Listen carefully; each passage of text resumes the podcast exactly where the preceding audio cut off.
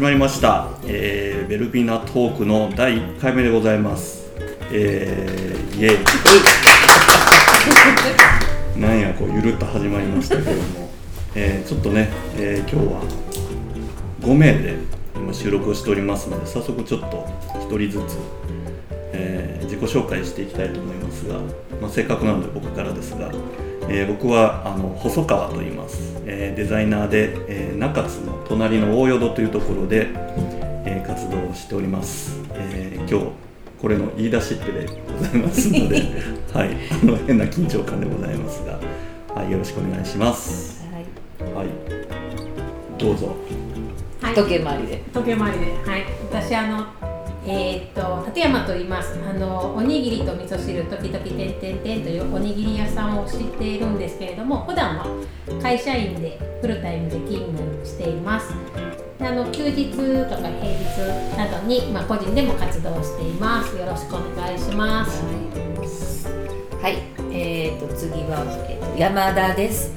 えー、と私はあのここ、えー会場となっているまた後ほど、えーご紹介しますけどもアップサイクル中津荘の中にある、えー関係案内所中津森というところの、まあ、オーナーをやってます。で普段といいますか、えー、とそこをやりながら、えー、とこの中津地域の福祉の、えー相談の窓口をやっています。お願いします。清中と言います、えー関西圏を中心に医師ですね、あの医学で、え医療機関で医師をさせていただいてます。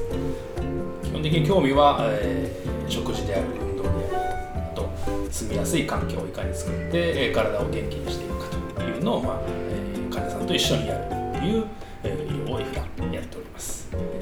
いいものが、はいみんなで作れたらなとワクワクしております。よろしくお願いします。しお願いします。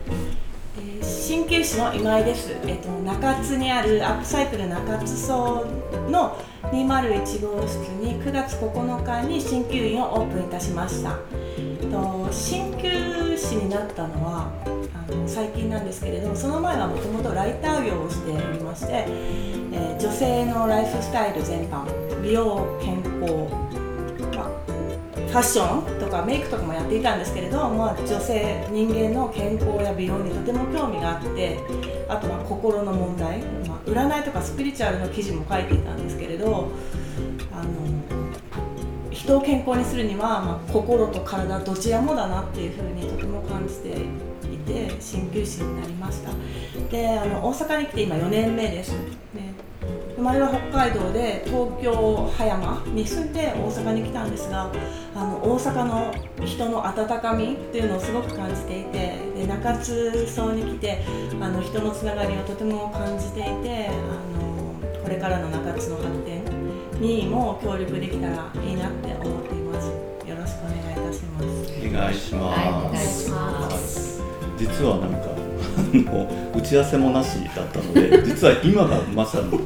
初め介まして、あ そうなんだみたいな、そういうことしてるんだみたいな。新鮮でしょ。そうですよね。はい。でさっきちょっと話題に出ましたが、あの会場がこのアップサイクル中津荘っていうことなんですが、えー今それを管理してるのがうん。山田さんなんです、はい。ちょっともう少し具体的にこの場所ってはい。何なんだはい。えっ、と2018年まで、えーまあ古いあの木造のアパートで、まあ、築65年なんですけども、えーそれをもう最後の入居者さんが出られたということでまあ潰そうかあー建て直しをしようかまあどうしようかっていうことをここのオーナーさんが考えられた時に、えーご相談に来てくださいましてまあ最近コミュニティとかあのいうこコミュニティ作りとかねあの街の活性化とかまた隣にも梅北2期っていう開発エリアがあって中津というこの街もあのどんどん変わっていくだろう。けどどんな街になるのかまだ分かんないからあの、まあ、社会実験的な場としてあの何かしたんやけどなんか考えてみたいな感じでおここのあのオーナーさんが来られたんですね。でそのオーナーさんっていうのは中津の町の,、まあ、あの古くからの地主さんでたくさん土地もお持ちなので、まあ、ここだけじゃなくってそれ以外のところの、えー、土地であったりとか、えー、長屋とかあそういう店舗とかそういうのをなんかこう、えー、いい街づくりの一つの、まあ、象徴にしていきたいなっていうようなふわっとした思いをお持ちだったんですで私も急にそういう話を持ってきていただいた時でにまあ私もそのテーマって言われたりとか言ってもなかなかないなと思ってたんですけど、ちょうどフードロスとかの活動をしててであなんかフードロスっていうなんかなネーミングもちょっとあのもうちょっといい名前がないのかなと思ってた時にお友達の方からアップサイクルっていう言葉を教えてもらったのであの地主さんにアップサイクルっていうテーマでよかったらここを再生、まあ、リノベーションしませんかっていう話をしたらそれいいねっていうことであのもともとは24室のアパートだったんですけど18室のえー、アパートの、えーと、今は住める形ではなくてテナントとしてなってます、うん、はい。なんか今まだ絶賛こう募集中っていうそうですね、えーと、と18室あるんだけども今まだ5室しか埋まってないので、うん、まああのすぐにあのこうね埋めていくというところはこのま古い建物ですしやっぱりいろいろとあの規制もあるんです。例えば、えっと、音を出してはいけないとか動物が飼ってはいけないとか各お部屋には水水道とかそういったものはないよっていう共同のところを使ってねとかいうことにはなってるんですけど、まあ、でもあのそういうこうアップサイクルとか私たちのこうやってるコミュニティに共感してくださる方々が今あの入居してくださってて、えーそれぞれの考え方でアップサイクルな活動にも、えー、積極的に取り組んでいただいているのであのそういう方々がこれから増えていったらいいなと思ってますね。うん、今これをじゃあここの場所に興味持った方はこう Facebook とか見るといいんですか？そうですね、えーとまあ、Facebook もやってるんですけど、まあ、インスタであの写真とかねあのアップしてますのでぜひあのそこから拾ってもらえたらいいなと。中津森というインスタでやっております。はい、はい、っていうとても面白いというか今っぽいというか、うん、この間もね大阪市北区の広報誌の表紙をこの場所が飾っておりましたが、はい、雰囲気ありますよね。ねなんか古い柱とかがこうそのままそうですね、あのなんでこんなとこに柱あんねやろって。いやもう本当あるあるあるなんですよね。なんかあのとにかく昔はもう細い柱が多い建物が多くてね、うん、僕も今ちょっと大正区で古い長屋の改装して始めてるんですけどもう細い柱でもなんかいつ倒れてもおかしくないみたいな状態ではあるんです。まあ、この柱取れ取ったら耐震的にね、はい、問題が。危ないと思います。ね、はい、はい、ということであの、えっと、番組はあのウェルビナトークっていうことで、うん、うんとあの名前を付けたんですが、まあ、最近こうウェルビーイングみたいなことの言葉をよく聞いて、テーマさんもなんか知らんかったみたいな。知らなかったです、うん、全く、はい、はいだウェルビーイングってこうなんか簡単に言うとなんか割と幸せみたいな幸福みたいな感じですけど、うん、もうちょっと言うとそのじゃあ幸せって普通ハピネスみたいなことでもともとずっとこう言われてたのがウェルビーイングの言い換えって何かというと、ハピネスの方がよりもうちょっとその瞬間瞬間の幸せみたいな感じでしょうけどウェルビーイングってもうちょっとそれがこう持続するというか、まあこう続いていくこう幸福感みたいな感じでまあもうちょっとこうあの長くとか、まあ、日々をもうちょっとこう大切に暮らしていきましょうみたいなニュアンスが強いかと思うんですが、まあ、ちょっとせっかく今日あのこの5人でなんなんやかんやその活動がこうウェルビーイング的な活動が多いなと思っているのでなんか、まあ、今日はなんかちょっとそういう初めましても兼ねてなんかそれぞれのにとってのウェルビーイングな暮らしって何なんだろうみたいなことをちょっとお話ししたりとかしてみてもいいのかなとは思うんですよね。あの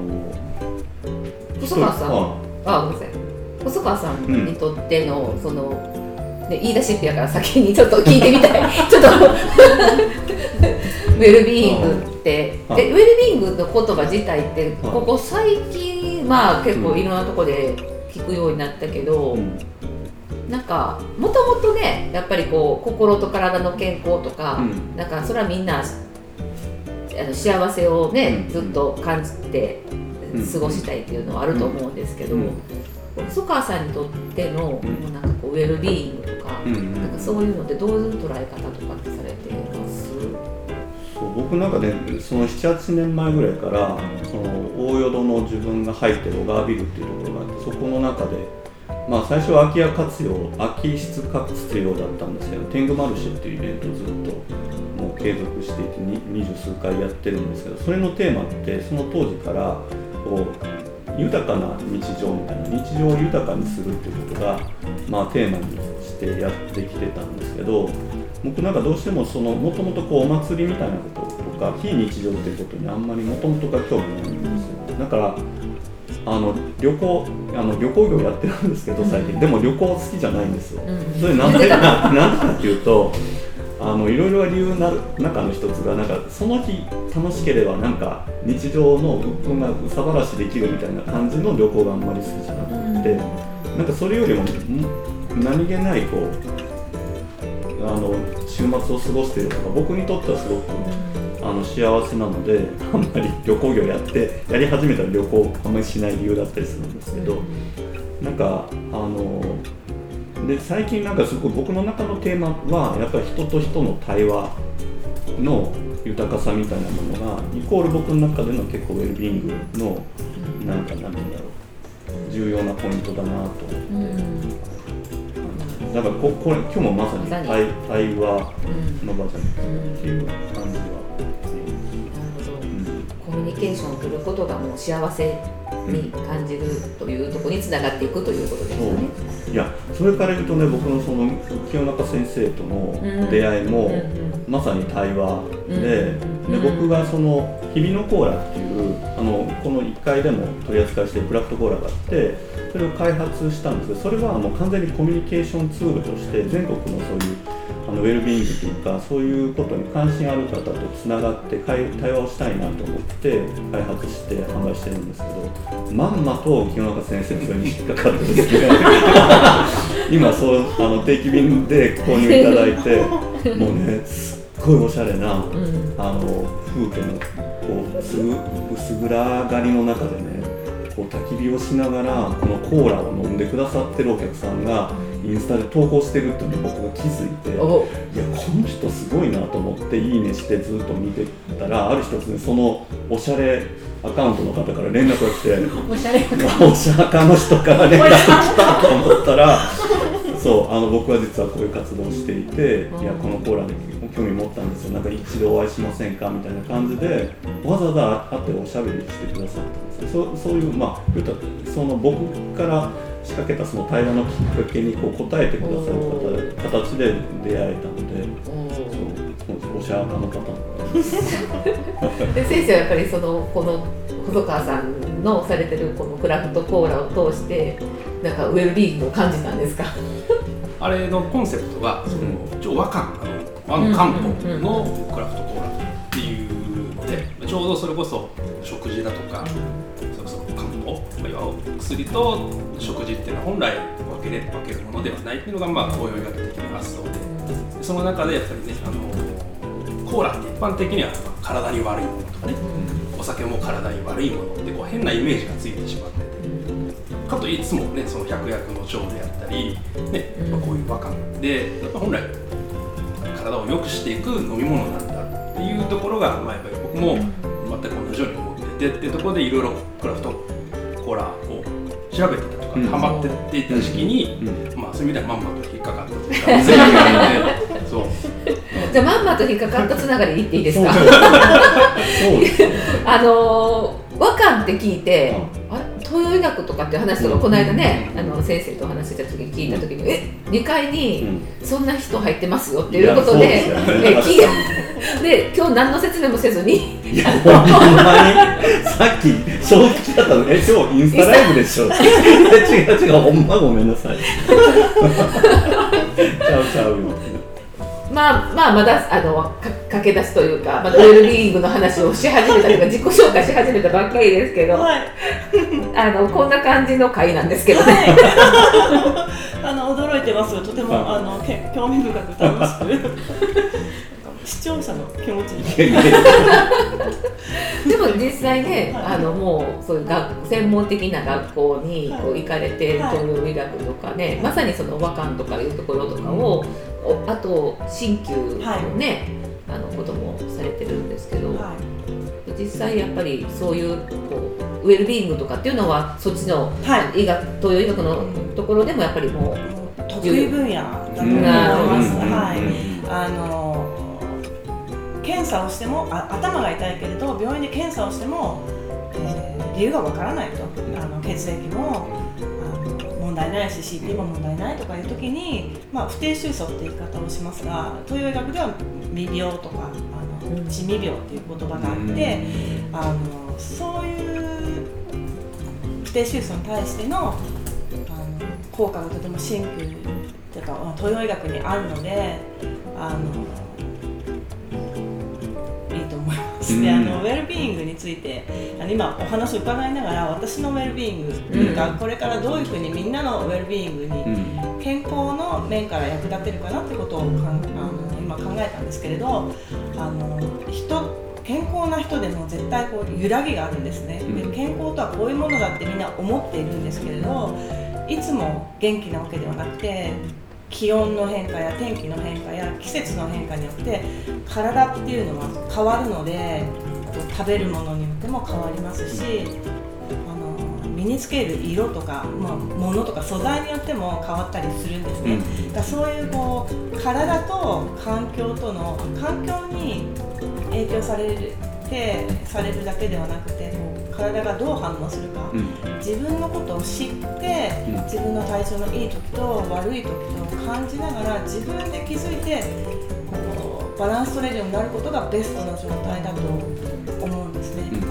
でちょっとうまく言葉で言えないんですけれどそういうお手伝いをうん。私はしていきたいなって。みんながそのやりたいことがある。そういう人が健康であるためのお手伝いをできたらいいなっていうふうに思ってそれが私にとってのウェルビーイングになるなっていうふうに思っています。私ちょっと忘れてしまいましたが自分のこと言っていいですか？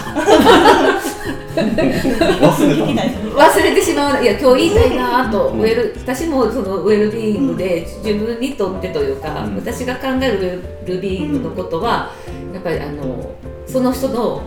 尊厳っていうところになってくるんですけど、その人がどう生きたいのかっていうところの部分っていうのが私も今福祉のことをさせてもらっててこの間あの、まあ、ちょうど直面したことがこまあ、ちょっとあと健康からもうちょっと先に行くと、まあえーねまあ、健康病気、まあ、死とかこういろいろ出てくると思うんですけど、まあ、私は福祉のところで絶対を目指したらダメだっていうのが孤独死とか孤立死とかっていうところの部分でよく聞くんですけどでもね福祉の中では孤独死はいいなと。孤立死はダメだとうん。言うんです。これなんでって言ったら孤独死っていうのは自分があのーそれを望ん一人で死ぬことを望んでどこにも行かずに家にいたいずっとこの住み慣れた家にいたいっていうところで最終的に誰あの普段つながっていてたりとかしててもたまたまお家で亡くなったっていうのが孤独死。うん。孤立死っていうのは本当に普段からのつか付き合いもなく、うん。誰かと、まあ、つながりたいと思っててもつながり方もわからなくっていうところでな亡くなってしまうっていうのが孤立死。うん。っていうこ孤独と孤立の違いがあるんですよね。んそれでいくと孤独死はあの自分でそれを選んでるからうんそれも一つの幸せというか、うん。生き方なんだっていうところの部分をこの間福祉のところで、まあ、直面した時にあのそうやっぱりどうやってあげたらいいのかとかまず自分をその人たちがもしわか今わからない状況になってんねやったらこんなやり方もあるよあんなやり方もあるよっていう目の前に分かりやすい選択肢を出してあげてそれを少しずつあの幸せな方向にもう、うん、導いていくっていうやりやることが私の今の、まあ、地域の中での仕事なんですけど、うん。それの声を拾える先がなかなかその突然相談の窓口とかって言って、うん。看板掲げててももううん。本当に相談、いまあ、先生と一緒ですよねだから。病気ですって言って助けてくれっていうふうに来るっていうのはあるけどももっともっと前にできることあったんじゃないかなっていうのがあるので、まあ、ここ関係案内所っていうところで、あの地域の中の人と地域地域の外の人たちが、まあ、いろいろとこう交流することによってあの自分らしくそして自分が、えー生きたい幸せな方向に少しでも近づいていけるようなお手伝いができたらいいなと思って、あの関係案内所をやってますっていうなんかちょっと宣伝みたいな感じだったんですけど、ウェルビーイング私のはいもう今のところだけでこう 宣伝用 CM 作る。え でもその中津森で今そのおにぎりカフェみたいなことをやってるじゃないですか、はい。もう何回ぐらいやったんですかはえー、と9月からなのでまだ、あのー急におにぎり屋さんすることな、させていただくことになって急にねそう急にね。本当にあの相談してから2日で、そんなことあります？あるんですよあるんです。よ山おに田さんと。ぎりカフェやろうかな。やる2日みたいな、はい、もうどうする？やる？っていういつからやるっていう感じでもう2日ですよね、もう。うで、まあ、9月からして、まあ、さっきも自己紹介でも言いましたけど会社員なので、土日しか動けないんですよね、うん。なので今あの各週土曜日で月2回。うんうん。なのでまだ9月に2回営業したうんうん。だけで、うん。はい、10月の感じはどうでした中津森ってすごくこうあのやっぱり人が集い集う場所やと思うんですけどそういうところでやってみてのこう人の雰囲気とかそうですね。私あの、まあ、あの住んでるところも、ま、全く全然違うところですしこの中津っていうところで活動するのが全く初めてだったんで、まあ、知人とかこう知り合いが全くいないんですけどとりあえず温かいうん。あのっていうのは本当に思います。うん友達もう20人ぐらいできたんじゃないですかもうね多分30人はいた。もうその軽く超えてるから いや10人かな言うから。30人ぐらいいやいいいいですよね。その商売する人にとってもこうなんかもうコミュニティがある程度できかけてるところでやるっていうのはお客さんにとってもなんか安心だし、あここでやるんだったらあのいいしっていうしやややる側からしてもなんかいきなりねこう街中でこ一人ぼっちで店舗を借りてこう一人ぼっちでするよりう、は、こう中津層の中にたくさんあの入居者の方いらっしゃるんで、まあ、その方たちもねだから寂しくはないですよね。うん。うんあの、まあ、お客さん来へんかちょっと遊びに行ったり、ちょうんっと邪魔しに行ったり、うん。うん。うん。でまあ、いろんなお話をしてあ私にもこういうことができるんじゃないかなとか、うん。そのアイデアを浮かぶこともたくさんあるので、なんか本当にここのところでさせてもらって自分の中ではそのおにぎりをあの広めるっていうこと以外にもすごくメリットがありました。うんうんうん。いやめっちゃなんか広がりが出てきそうですよね、えー僕なんかこう喋ってて今気づいたんですけどこの5人に共通すること。えもう見つけたんですか？もう見つけました、怖い。や僕もあの戸賀町っていうところであのダイニングバンドのことやってて結構そこ自体のカウンターにいろんな人が相談に来たりするんですけどでも結局みんなね5人やってることはもう駆け込みでややな思ってやってることがねみんななんか困った時にこう行ける窓口になってる感じがあってなんかそういうのやっぱり大事やなと思うんですけど、まあ、そその清中先生から言うとさっきあの山さんが言ったみたいに結局はなんか困ってからみんなが来るっていうのはそれはもちろんそれとしてはあのお医者さんとしては仕事を全うできるんでしょうけどもどかしさみたいなものもあるんかなと思うんですけどそれはどうなんですか？ね今回のそのウェルビーイングの話もそうですし、まあ、サイクルの話もそうだと思うんですけどえやっぱり僕らの仕事ってやっぱり街で街でっていうのは待っててで来られて助けてくださいで初めて助けられる、うんで来ると助けてくださいって言われないと、うん。こっちの押し付けになってしまうというかね、うん。こうしたらいいですよ。でも結局そういう時になんか望んでないことを押し付けられると大体揉めるんですよね、うんうんだからそういう難しさもあるけども、うん。そもそもねさっきもおっしゃった通り困ってるって結構もう、行った先とかねもう自分でいろいろやったみんなもいろいろやって、うん。でもうまくいかなかったから大体困ったっていう話で、うん。もっと手前に実はいろんな状態があると。いう。でやっぱり僕らとして困った人とよくしていく中でもさっきの幸福の話とか絡めてみると体は良くなりましたってまで持っていけたらまだなおいいんですけどそこまで持ってってもじゃあ体良くても幸せですか？って言われた時に症状はない。うんご飯も一応食べれる。うん。体も動かせる。うん。寝れる。それでいいよね？ってうん。先生に言われたら、うん。もちろんいいですって困った人は言うと思うんだけど、うん。普通の人ね普通の人にご飯食べれて寝れて動けたら満足ですよねって言われても、それで満足っていう人も、まあ、今現代人もまあいないわけですよ、うん。じゃあ結局でその何が足りないんですかってとこが多分ウェルビーイングの話になって、でそれは例えば人間関係であったり、で今だけじゃなくてもっとなんていうかな生まれてからとまで言わないですけどそのある程度時間的な枠組みでうん。人生の中でこうスパンを持ってうん。でどういう流れにあってどういう環境があって、で今後こうしていきたいなみたいなものまで含めていい状態を作っていく、うんうんね、そうそうアップサイクルしていくっていうのが、多分ウェルビーイングであったりなんですよでそういうのはじゃあ病院でできますかって言われると、うんねまあ無理というかね、うんそれ医学じゃありませんっていうのが多分今の会社うんで、病院に相談に行ってもまあ当然うんそんな話はねあの、うん。どこか違うところでやってくださいって言われたけどそれ知らないって多分言われてしまう。あのえー、と今ふっと先生の話を聞いてて思ったんですけど病院の中とかでは QOL っていう言葉がよくあるじゃないですか、クオリティオブライフっていう、それとウェルビーイングってなんか似似ているというか、言ってますね。なんか近いなと思ったんですけど、ただやっぱりその今の現代的な解釈っていうと、うん。その QOL、QOL が言われるんですけど例えばその一般的に言われる QOL っていうともっとそういうウェルビーイングに近いものを意識してるんですけど、で医療の中でっていうともっとこう限定的というか、せめてこう食べれるとか動けるとか、あー眠れるとか本当動物機能が充実しているレベルを QOL あおおそうなるほど。ね、いやもっと人間らしさとか、ね社会的な生き物としてのなんかクオリティって、うん。っていうのをじゃあ病院でねじゃあ相談しますかって言われたら、今はやっぱ難しいですようね、ん。だからそういう意味ではその駆け込み寺ですよね、うん。本当に。そういうのをで考えたり、うん。例えばね山田さんみたいにねどこうん。もある意味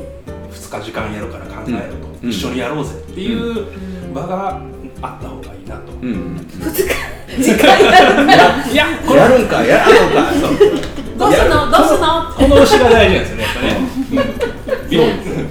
いや私押したじゃなくてねあの彼女にあのやるんやったらこうこんなんどう？っていう提案をしたらあの彼女の方から言われたっていうことはやれっていうことやろみたいな感じでやるわとかで一人で喋ってるんですよ。もうなんかもう私の行動力が、うん。あのさらに、ブースまた強力な扇風機がこう山田さんという、うん。でいやそうですよ。僕も立山さんは昔から知ってるんですけどもうなんかねあのブレーキブレーキバカになってちゃうかぐらいアクセルごとそうなんですよ昔からなのね。ブレーキないブレーキ搭載してない人ですね、そう。ですいやもう怖いのがそういうル類は友よってほんまにあるんやなと思うんですけど、うん。そんな人ばっかりが集まってきてて、で今やは私が今日もお昼ランチやってくれてるちぐみさんという人がいてるんですけどあのちょっと相談したら「それはやれっちゅうことや」「生き生き」って言われて「はい」みたいな。お互いにけしかけ合そううそうそうそう。誰も止めないみたいな大丈夫ですか？そこに巻き込まれてないですか？今のところ。私のがあります。あのそれはもうさっきから匂ってます。香りがする香りが。初めて内見に来て、はい。その時に山田さんがいらっしゃって、うんうん。案内していたて、うん。あここだって一発で、わいやすごいです。いや確か翌日か何かにもう問い合わせしてうん契約っていう、そうですね。もう学校いやっぱり。ーやっぱぱりり基本2日ないここは？この間ね、えっと海外のその、えっとトップのリーダーの人っていうのは、えっと何日やったっけあれ？90日。90日か、うん。90 90日で結果を出さないと、うん。もう弾き飛ばされるっていうような話があって、うん。90日かって言ってたけどよう考えたら30日でやってるから、すごいなと思ったけど2日で消すだよねその話の時も、うん。90日でっていう話でみんなで「ああそうかそうか、いい話聞いた」って言ってたら、うん。山田さん勝手に解釈間違えて、うん30日でって SNS 投稿してるんですよ、うん。で30日で結果を出さないとって書いてはって、うん。その教えてくれた方から「いや山田さん90日ですすよ」ごいもう行き急いでますよ3分の1なんだ山田さんやったら3分の1で絵手みたいな中で書いてたけど。すごいな。もう解釈がね会社よね。えーでもまあこれぐらいこれぐらいっつったらあれやけどねあの勢いであ、まあ、自分らしくっていうか、うん。もうほんまに強く生きれる人はいいと思うよ。うん。だけどやっぱりあの会社の中とかで立場もあったりとかして、やっぱりね言ってはいけないとかで特に日本人なんて、うん。こう体裁とか整えたりとか、うん。ねこう人の目が気になったりとかうんして、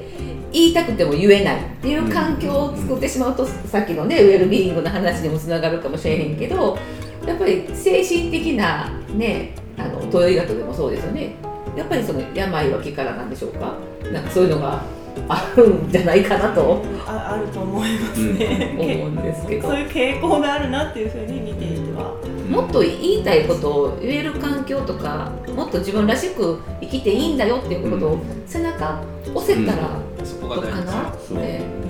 いやでも今の話の中のヒントとしてはねそのなんて言うんだろう。自分でこう感じてその自分のタイミングでこうパッと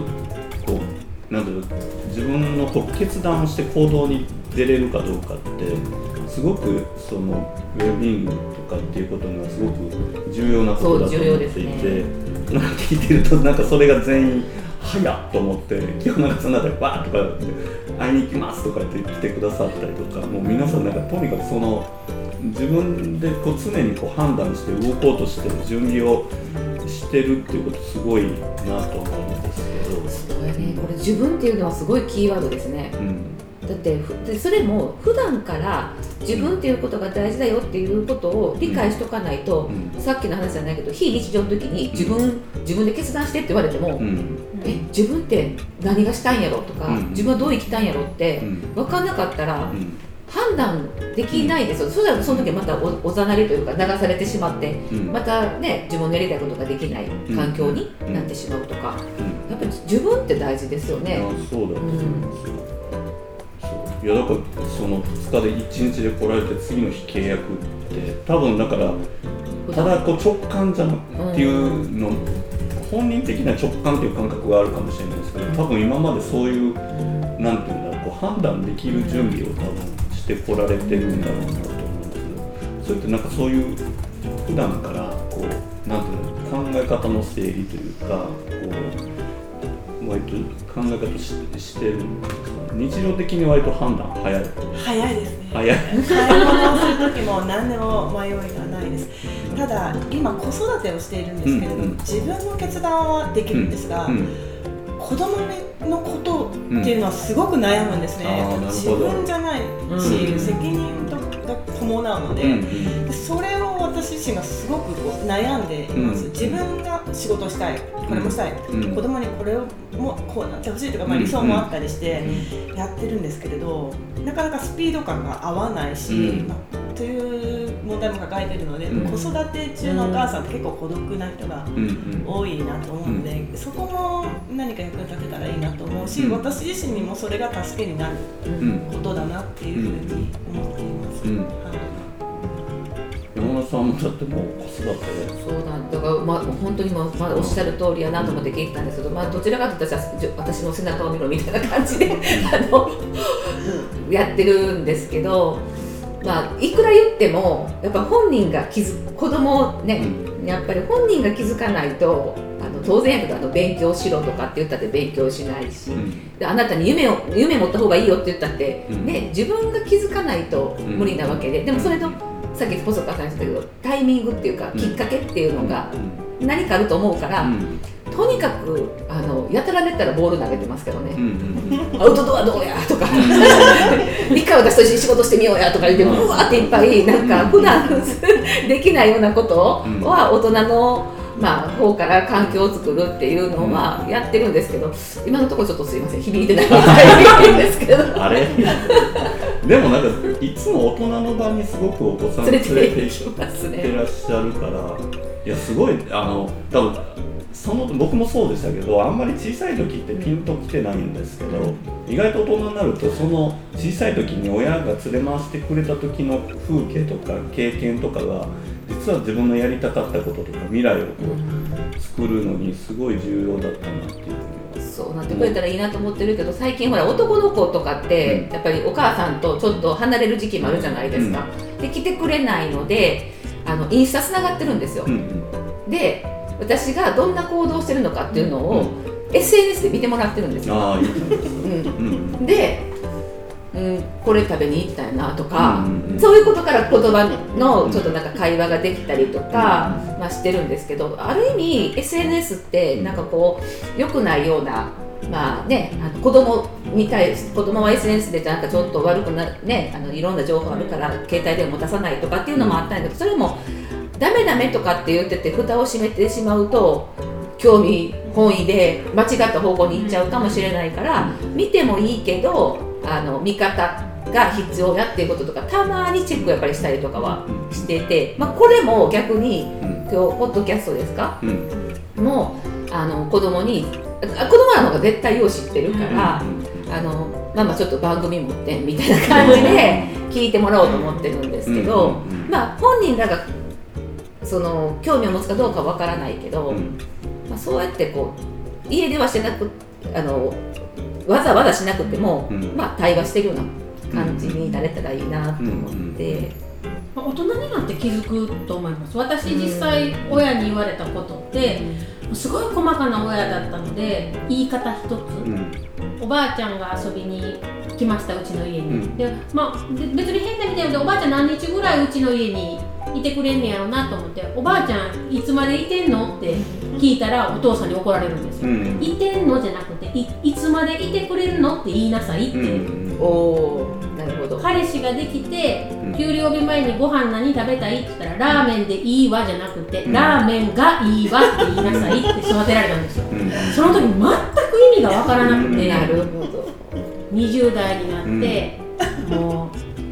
おとん天才。うん。いやパパすごい。すごい、うん。うんそれを小学校の時とかに言われるんですよ、うん何言ってんのかなと思ってたら、うん、大人だから大人になって分かりますよ。いっぱい投げたボールの意味を。今回ねあのあれですよ。町の幸福論うんっていうのであの小学校6年生の子らに中津の小学校6年生の子らに対してね、あの出前授業のカリキュラムを今うん先生と一緒に考えてるんです、うんでそれ何って言ったらやっぱり人と人とつながりが幸せさもうだからウェルビーイングうんなんですけども、幸せにつながっていくことだよね。そということは自分たちどんな生き方をしたい？自分たちはどんな街に暮らしたいっていうのを自分らで考えてみようっていうね。そんな授業をするんです、でそれをちょっと万博に絡めて、万博の今回のテーマっていうのがあの命輝く未来社会のデザイン、うんでこれで多分ね,、まあばねあの万博協会の人たち聞いたら怒るかもしれへんけど、うん。おじさんとかおばさん考えてもうん。あの未来を作っていく子どもたちがやっぱり、うん。ああのカットされてるの切りませんよ。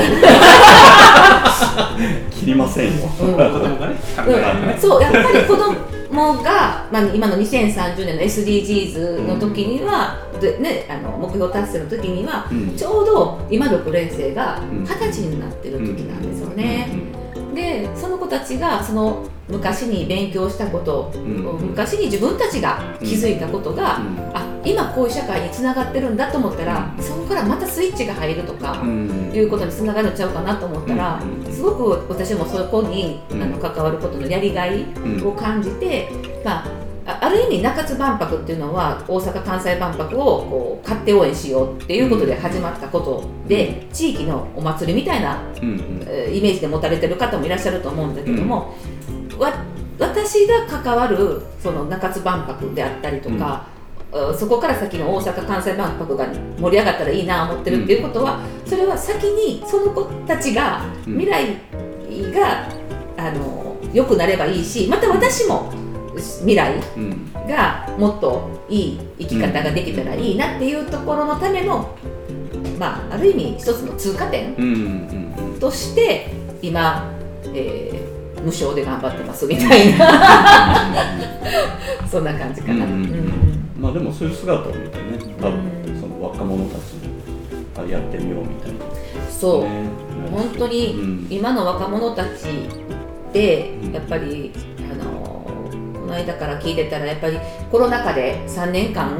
コミュニケーションを取れなかったっうんていう子たちもすごく多くてどうコミュニケーションを取っていいのかっていうのも、うん。大学の授業の中の一環としてうん教えていくということで、うんじゃあ例えば復職とか医療とかいろんなことを勉強ね専門的にしたいという前の基礎段階のところがもう全くそのできそこから教えないといけないっていうことで先生方もすごくその、うん。あの教えるカリキュラムが変わってきてるんだと思うんですけど、でもまずはあの人と人との対話、うん。コミュニケーションができるっていうところが根底にあって、そこからそのいろいろ枝葉、うん。うん、が生まれてくるっていうことを、うん。あのーこの、まあ、中洲の町全体でも、あのー感じてもらえるようなうん。ことをできたらいいなと思うんそうですうね。いやそっか。いやそうそういうので言うとねその医医療の現場ってめっちゃ保守的じゃないですか。あの大変だと思うんですよ。で僕からするとその、まあ、40代のその清中先生が割とその今っぽい時代に合った動き方をしてるとは思うんですよ。あのすごくこうあの病院以外のところでいろんな例えばこういう場所とかで一緒にみんなで喋ろうよとかいろんな体を動かすとか食のこと食のことやろうよとかいろいろされてるんですけど、まあ、それって結構でもその同年代の医療の方からするとちょっとまだ異端なところがあると思うんですけどそのさっき言ってたみたいにその次の時代の人たちみたいな感じで言うとその清中先生から見た時のその20代とか30代の医療の現場の方たちとかっていうのはいちょっと意識の変化っていうのはあるもんなんでしょうか？それともあの相変わらずちょっと保守的な世界観もあるんでしょうか？結論から言うと、うん。やっぱり保守的です。うん。大抵はって言ってたんですけどね、うん。っていうのはもう昔から、ね、ギリシャはうん。常識を知らないと、うんまあ、先生はという表現なんですけど、うんうんそのまあ医者のみならず先生とつく人たちは結局学校を出て教育されて、うん。で同じ人間たちと職場をうん共にする、もうん同じ価値観を持った人たちとうんなっといて、うんうん他の人はみんななんていうかなお客さんであったり、クライアント、うんもちろん。患者さんであったりしますけど、そういう人たちと自分たちは違うってういうん価値観が半ばある意味もうできてしまっていると、うんうん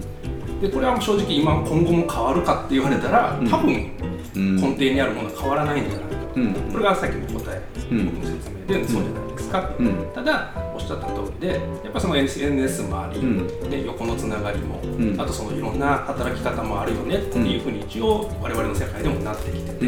同じグループの中だけでじゃあ、ねあのー決められたものだけを提供するっていう働き方が、じゃあもちろんそれをやってるうん。続けることもできると思うんですけど、うん。やっぱりちょっと違うんじゃないかと、うん。そもそもそれみんな求めてないんじゃないかって、う。んうんうん僕らはいいと思ってやってたとしても、周りの人がそれをもうそもそももううん古いよそれっていうふうに考えてないですかっていうのをうん見とかないといけないんじゃないかっていうのがうん。まあ僕の意見で、うん。若い人でもやっぱそういう人は増えてると思いますし、うん。逆に言うと昔もそういう人はいましたと。うんうんだからその人たちがこうどういうふうにやっていくかは多分それぞれのやり方昔だったらテレビとかでうん。啓蒙活動したり、うんうんねいろんな声やったりだとか、うん。若い人でも多分そういうなんだろうないろんなコミュニティ作ってはあると思うんですけど、言ってもその医者としての職業のトレーニングの中で、なかなかやっぱりその片足は医療の中で、うん。もう片足をどこに置くかっていうので、うん。なかなかバランスが取りにくいっていうのが、うん。これ別に医療だけじゃなく学校の先生も持てば会社員の人も多分一緒だと思うんですよね。本業がありつついかにそのね軸足はそっちだけど、ん片足をね中どこに置こうかなっていうのの、まあ僕もうん。これでまあ逆向きに言うとその患者さんにね、うん。やっぱり、えー話をするときにうん。健康の話だけ体の整える方法だけじゃなくてじゃあやっぱりその環境をいかに整えて、うん。ってなった時にそのこの資本主義社会ではやっぱりうん。仕事の話を抜きにしてね,、うん。えーね良くなりましょうとか、うん。ね体整えましょうってできないというか、うん。そうなった時にはどう働いたら安定するのかとか、うん。経済的のみならずうん。健康的にもですけど、どういうふうな働き方とか、うん。そうどういうふうな、ん。あーなんだろう場所で働く、うん。それもそのさっき言った長い目で見ても、うん。そういうのを教育していくというか、自分で見つけてもらったらいいんだけども、うん。じゃあそういうものを一緒にやりましょう。っていうのはうん僕は意識はしてるんだけどこれももう一回医学かって言われたら医学じゃないかもしれない、んね。いうことこういう場でいろんな人のそういう背中を押す力の強い人たちと一緒にいろんな流れができてネットワークができたら、僕が嬉しいのはまあそういう場があると、うん。そこに行ってちょっと勉強してきなさいと。うん。あの学校の先生じゃなくて医者でもなくて、ね、どどうやってコミュニケーション取っていいんですかっていう実践の場うんがねやっぱすでにあるんであれば、うんそこに乗せてあげる、うん食事とか運動でもそういう実践の場がね今はまだないけれども、うんこういうねなんかなんかそう中津森でそういういいネットワークができて、うんトレーニングトレーニングっていうとなんか硬いですけど、うんでそういう楽しみながら、なんだったらお金も稼ぎながら、うんなんかよくみんなで、ことを探していくっていう実践の場ができたらなと、う。ん。それが希望ですね。いやだからちょっとなんかこう僕も最近こう生き方とか働き方としてやっぱちょっと昔ながらその百姓みたいな働き方ってすごくいいなと思ってて、で百姓っていうのは別にその農業に従事してる人のことを百姓っていうんじゃなくて、やっぱりそのその日その日を違うことをやっててもこう365日いろんな仕事をしながらこうたあの生きていくみたいなことをまあ百姓みたいな感じなので多分ねこう勤めながらもなんか大例えばあの各種おにぎりぬやっとんねんもまあ一つの百姓的な感じだし、まあ山田さんもこう現代の百姓界の権現みたいな。あの人なんなんみたいな。山田真理子のやってることみたいなのとかすぐ100個とかすぐ超えてきよるじゃないですか。120章みたいな。100章ちゃうねんみたいな感じで。すさっきもだっていろんなことされてるじゃないですか、なんかほんまやねコラボね。されて、ライターもされてみたいなこととかっていうのが結構全然そのお医者さんやけど、いろんなこと分野のや私だからうん軸足がお医者さんでしょ、うん。もう一個の方はさタコ足みたいになっててもええんちゃうとか思ってさ。うまいこと言うから今。座布団持ってきて。今ちょっとビジュアルがすごそうやそうでも私もいろんなことしてる中で、最近なんですよね。こう言えるようになったのが、うん。っていうのがそのコンプレックスってやっぱりあって、まあ、会社員として働いてます、ん。であのまあ細川さんももうよく昔からご存知なので、うん。あの知ってると思うんです。多趣味なんですよ私。すごいんです。えもうもうすぐわかります。はいそうなんです。で今そのおにぎり屋さんをこの中津森でさせてもらっているのとは別にあの私フェイスブックの写真なんかは着物着てちょっとなんか可愛く飛び跳ねてる写真なんですけど、あの日本の暦とかうん。文化とか習わしを伝えあの勉強する勉強会をしていてでそれも二十四節気と豊かな暮らしっていう講座をしてるんですね。でもうそれは日常的にその別になんか特別なことしなくてもあの幸せに感じることって人それぞれでうん。たくさんその365日なりの幸せがあるはずですよっていうのをその伝える勉強会を月1回してるんですね。でもその日本の文化を伝えてる私がタヒチャンダンスを踊ったり。踊ってた。足の裏真っ黒でね。真っ黒にしてそのタヒチャンダンスを中出して踊ったり。で、まあ、おにぎり握ったり。夏フェス行って拳振り上げてたりするのがうん。日本の習わしを教える私がこんなことしてたらあかんのとちゃうかみたいな。っていうのがあってなんかちょっと隠し気味なところもあった んですけど、なんかでも最近それもそうタコ足？うん。もうタコ足でいっちゃうんっていう。う、ん。まあ、吹っ切れるようになって、うん。なんかその、まあ、自分が広めれること発信できることってもうこれも与えられた使命やと思ってうん。もうガシガシいこうと。それは本当常に最近思うようでなそういう意味でいくとそうタコ足を一個の言葉で表してくれてるのがウェルビーイングっていうすごいい すごいなんかあれですね。なんかすごい距離ありそう。ででもなんかこう自分やろって言って自分らしく生きてんねやろとかで楽しい生きてんねやろとこれが健康やんとか幸せやんって言われたら、ううん、うんそう私みたいな、うん。そう無理やり たあのた こや力のウェルビーイングそうそ皆さんもやりたいこと自分のやりたいことをみんながやっていれば人のこといろんな多様性を認められるようにそこです。なる、ま忘れてた。そうそれが言いたかった。そうね。そうすごいやっぱりやっぱライターさん。ライターさん全部まとめてくこの雑な山田がよタコ橋イコールメロビーやでって言ったところをすごいええ感じで今ほらメモってますわ。バチバチバチって言ってあのタコ足って言ったけど多様性ですよね。そそうさあだけをそれと本当にそうだからこういうねわあいう人をこうちゃんとこう言葉にあのでこう整理してくださるっていうのももうすごくいいです綺麗ですあよろしくお願いします。すそうそうす。いませんもうわー言うだけ。でわあ言うてわあ言うて通訳してくださる方とかでもここでやっぱり話し合った内容とかっていうのがもっとみんなに見える形でやっぱり、あのね、こう伝えていけるような作品が生まれたりとか、うん。なんか物に言われたりとか、うん。なんかそういうのをこうやっていけたらすごい、うん。あのもっと伝わりやすくなるんかなっていうのはちょっと、そうですよね。なんかまあ今回ちょっとこういうポッドキャストで配信してみようっていうのは、まあ、今結構まあ去年ぐらいからあのやっぱりその耳でこうコミュニケーションするというか、まあ、これもまあ人の対話とそれをまたその共有していくみたいなのが、まあ、結構いろいろ活発になってきていてでやっぱりそこから最近感じるのはそこでこう聞いた情報をみんなこう確かめにこう動くというかそこから結構行動に移す人がいてただこう聞き流すっていう昔のそういうラジオを聞くとかっていうよりは自分がどういう人とどうどういう場所でどうあのこう対話して暮らすかみたいなことをこう得るものとして結構ポッドキャストとかが使われていてなんかこういうふうに話したら多分多分じゃあ山田さんに話聞いてみみようとかあちょっとこう最近しんどいから張り打ってもらおうみたいななんかそういう行動に結びついていくものとしてこういうのはあのこうまたずっと聞聞けるものとして残していくっていうのはとても面白いしね。なんかや初めてはい。あのこの教えてもらっては自分もこの間聞いたんですけど、うん。なんかながらでできるし、なんかあ気になるなと思ったらちょっとギューッと戻せるとか。うん。でまあ今日やってみ自分が実際に、うん。あの発信する側ってみてめっちゃ、もう足らんぐらいですよね時間が、うん、そうでしょ うね。もうもう。触りぐらいしかまだね山田さん的には喋ってないぐらいかなと思うんですけど。ね、はい そうまたなんか今日はちょっとね自己紹介がてら、うんあのいあの試しであ撮ってみたんですけどまたよかったらこういうことをはい。あの集まってみながら、は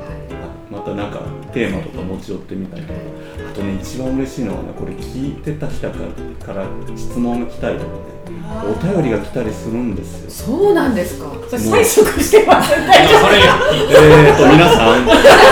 えー概要欄からお便りフォームができてるはずなので、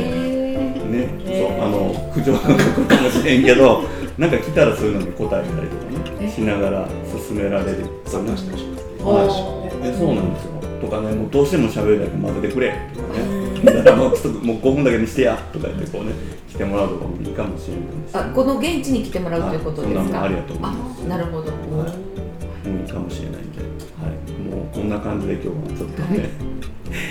まあちょっとねあの最後まで聞いていただいてありがとうございましたということで。言い足りないことはないですかね皆さん。大丈夫でしょうか？はい、はい、ということで、えー、ウェルビナトークの、え、第1回目をこれにて終了いたします。どうも皆さんありがとうございました。ありがとうございました。